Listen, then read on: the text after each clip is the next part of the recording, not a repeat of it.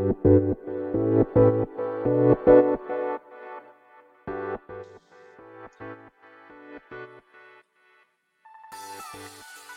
い。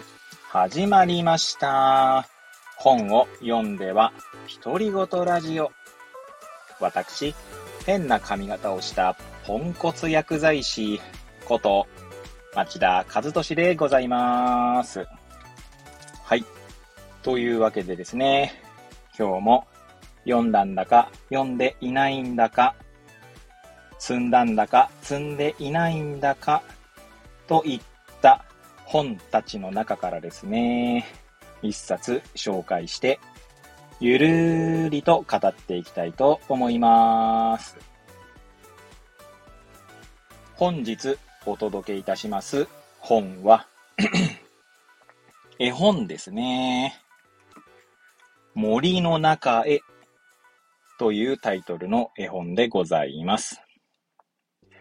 アンソニー・ブラウン作灰島カリ翻訳。えそしてですね、こちらの絵本が、えー、っと、どこだこれは。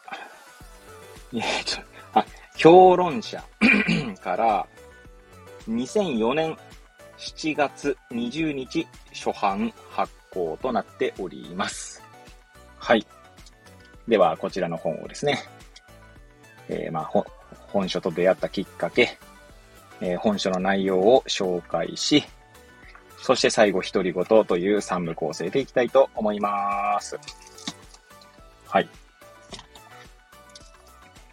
えー、まあ私のですね、番組の、まあ、リスナーさんが、まあ、いるとしたらですね、はい。もういつも、どうせいつものきっかけだろうと思われると思うんですが、まあ改めて、お伝えというかお話ししますと、まあ、こちらのですね、え本は、まあ、河市市立図書館ですね。で、借りてきたんですけどもね、まあ、いつものように、まあ、タイトルで選びました。はい。なんで、表紙はですね、いつもまあ、表紙見ないで、こう、図書館にですね、こう、図書館の書棚っつうか本棚に、絵本がずらーっと並んでますので、まあ、そのタイトルと、あとは、まあ、以前もお話ししましたけれども、どっちかというと翻訳された絵本を借りる傾向に私はありますので、はい。その二つですね。はい。で、どうでしょうね。皆さん、こう、森の中へって聞いてですね、どんなお話を想像しますか？まあ、私もですね、どんな話なのかなと思って、特に何か想像するわけでもないかったんですけども、まあ、借りてみたと。で、まあ、読んでみたって感じですね。はい。では、まあ、本書の内容紹介ですけども、えー、まあ、せっかくのですね、本ですので、ぜひですね、皆さんにも借りていただきたいという思いも込めてなんですが、中身というよりはですね、で、帯はないので、カバーの内側に、えー、まあ、表紙側も背表紙側もあり、あの、文言がですね、書かれておりますので、そちらをご紹介したいと思います。まず表紙を開いて、カバーの内側ですね。今このような文言が書かれております。パパが突然いなくなった。いつ帰ってくるかママも知らない。不安な気持ちを抱えたまま、少年は病気のおばあちゃんのお見舞いに行きます。ママにダメって言われている近道を通って、それは森の中を通る道。森の中は心の中？国際アンデルセン賞受賞作家のアンソニー・ブラウンが不思議な世界に案内してくれます。想像力を膨らませてあなたも出かけませんか？はい。こんな文言がありますね。では、背拍子側の、後ろからってことですね。を、まあ、なんだ、えー、1枚 開いてですね、その内側にある、まあ、カバーの内側ですね、に書かれている文言を紹介したいと思います。こちらは翻訳者の、まあ、役者後書きみたいな感じなんですかね。はい。まあ、ちょっと若干ネタバレみたいなところもあるかもしれませんが、まあでも、絵本って結構そのネタバレされたからといって、特にこう、差し支えがないものかなとも思っておりますので、まあもし聞きたくない方はですね、まあちょっと先に飛ばしていただければと思いますけどもね。では、読み上げたいと思います。森の中を主人公の少年と一緒に覗いてみると、様々な昔話の記憶がかくれんぼをしているようです。皆さんはどんなお話を思い出しますか？これは目牛か？目牛とケーキを交換しようという子は、目牛と豆を、豆を交換したジャックと豆の木のジャックに似ているお見舞いのケーキを横取りしそうなのは、3匹の熊のあの女の子かしら。森で迷子になっているのはヘンゼルとグレーテル？そして赤いコートを着るところは赤ずきんちゃんと似ている？他にもまだいろんなお話のかけらが隠れているようですよ。昔話の記憶は不思議なエネルギーを発して私たちが困った時に助けてくれるのかもしれません。そんなことを考えるのもこの絵本の楽しみの一つでしょう。アンソニー・ブラウンは今世界で最も高い評価を受けている絵本作家の一人です。彼の絵本は謎と遊びがたっぷりのワンダーランド。遊びにおいでと読者を誘っているようです。はい。こんな、えー、紹介文がありますね。まあ、ぜひですね、もしご興味おありの方は、図書館で借りていただいてですね、うん、ぜあのぜひ読んでいただければと思います。はい。絵本ですので、まあ、サクッと読めますね。はい。ですが、余白が大きくてですね、絵からもいろんな、こう、なんだろうな、イメージというか、を書き立てられますし、この言葉からもですね、いろんな、えー、想像を書き立てられるかなと思います。はい。では、最後、独り言ですけれどもね。はい。まあ、冒頭のね、きっかけのところでもお伝えしましたけど、まあ、森の中っていうね、タイトルから、まあ、どんなお話を想像しますかと問いかけさせていただきましたが、どうですか？皆さん最近森の中って入りましたか？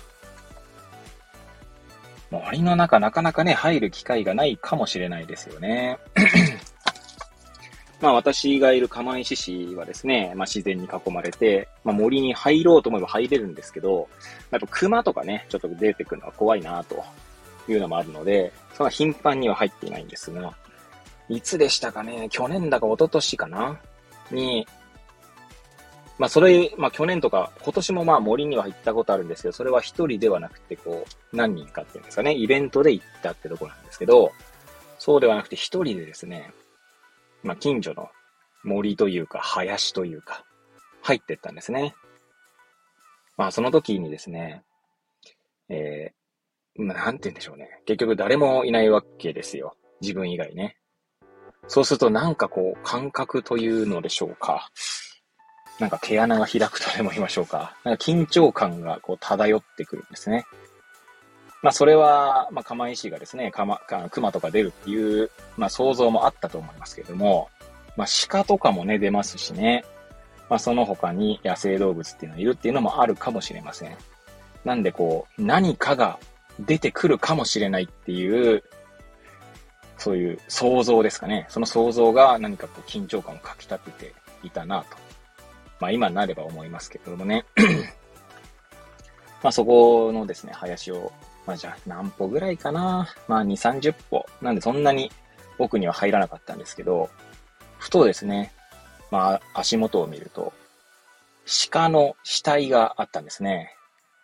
で、鹿の死体はですね、こう、何か他の動物が食い破っている、えー、まあ、様子が、様子がというかあってですね、まあ、要はある種解体されてたわけですね。まあ、そこでですね、何かこう、ちょっと鳥肌も立ちながらですね、まあ、命のこう循環も感じながら、まあ、そんな自然の中にいるとですね、何か本当にこう、日々仕事をしたりとか、家庭でいる時とはですね、違った感覚をこう呼び覚ますんですね。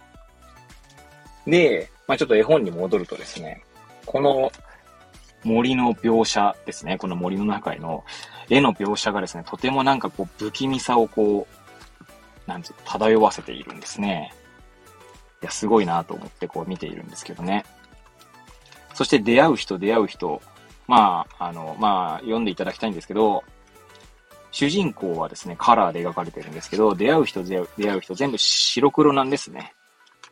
なので、そこがまた不気味さを漂わせてですね、なんだろう、幽霊なのかとかですね。あるいは、こう、単にこの子のイメージなのかとかですね。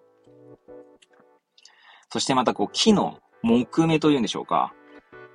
それがまた不気味さを漂わせているんですね。まあ、ぜひ見ていただきたいんですけども、皆さんどうですかね？こう、木の木目がなんか顔に見えるみたいな、見えるなぁと、こう想像したことはありませんか？小さい頃でもいいんですけどね。まさにそんな感じのこの不気味さ。いや、ぜひですね、これね、ちょっと手に取ってみていただきたいところですね。はい。まあ、そんな感じでですね、こう日常、何か忘れているような感覚みたいなものを絵本って結構与えてくれるなと思いながら、いつも借りているんですけどもね。はい。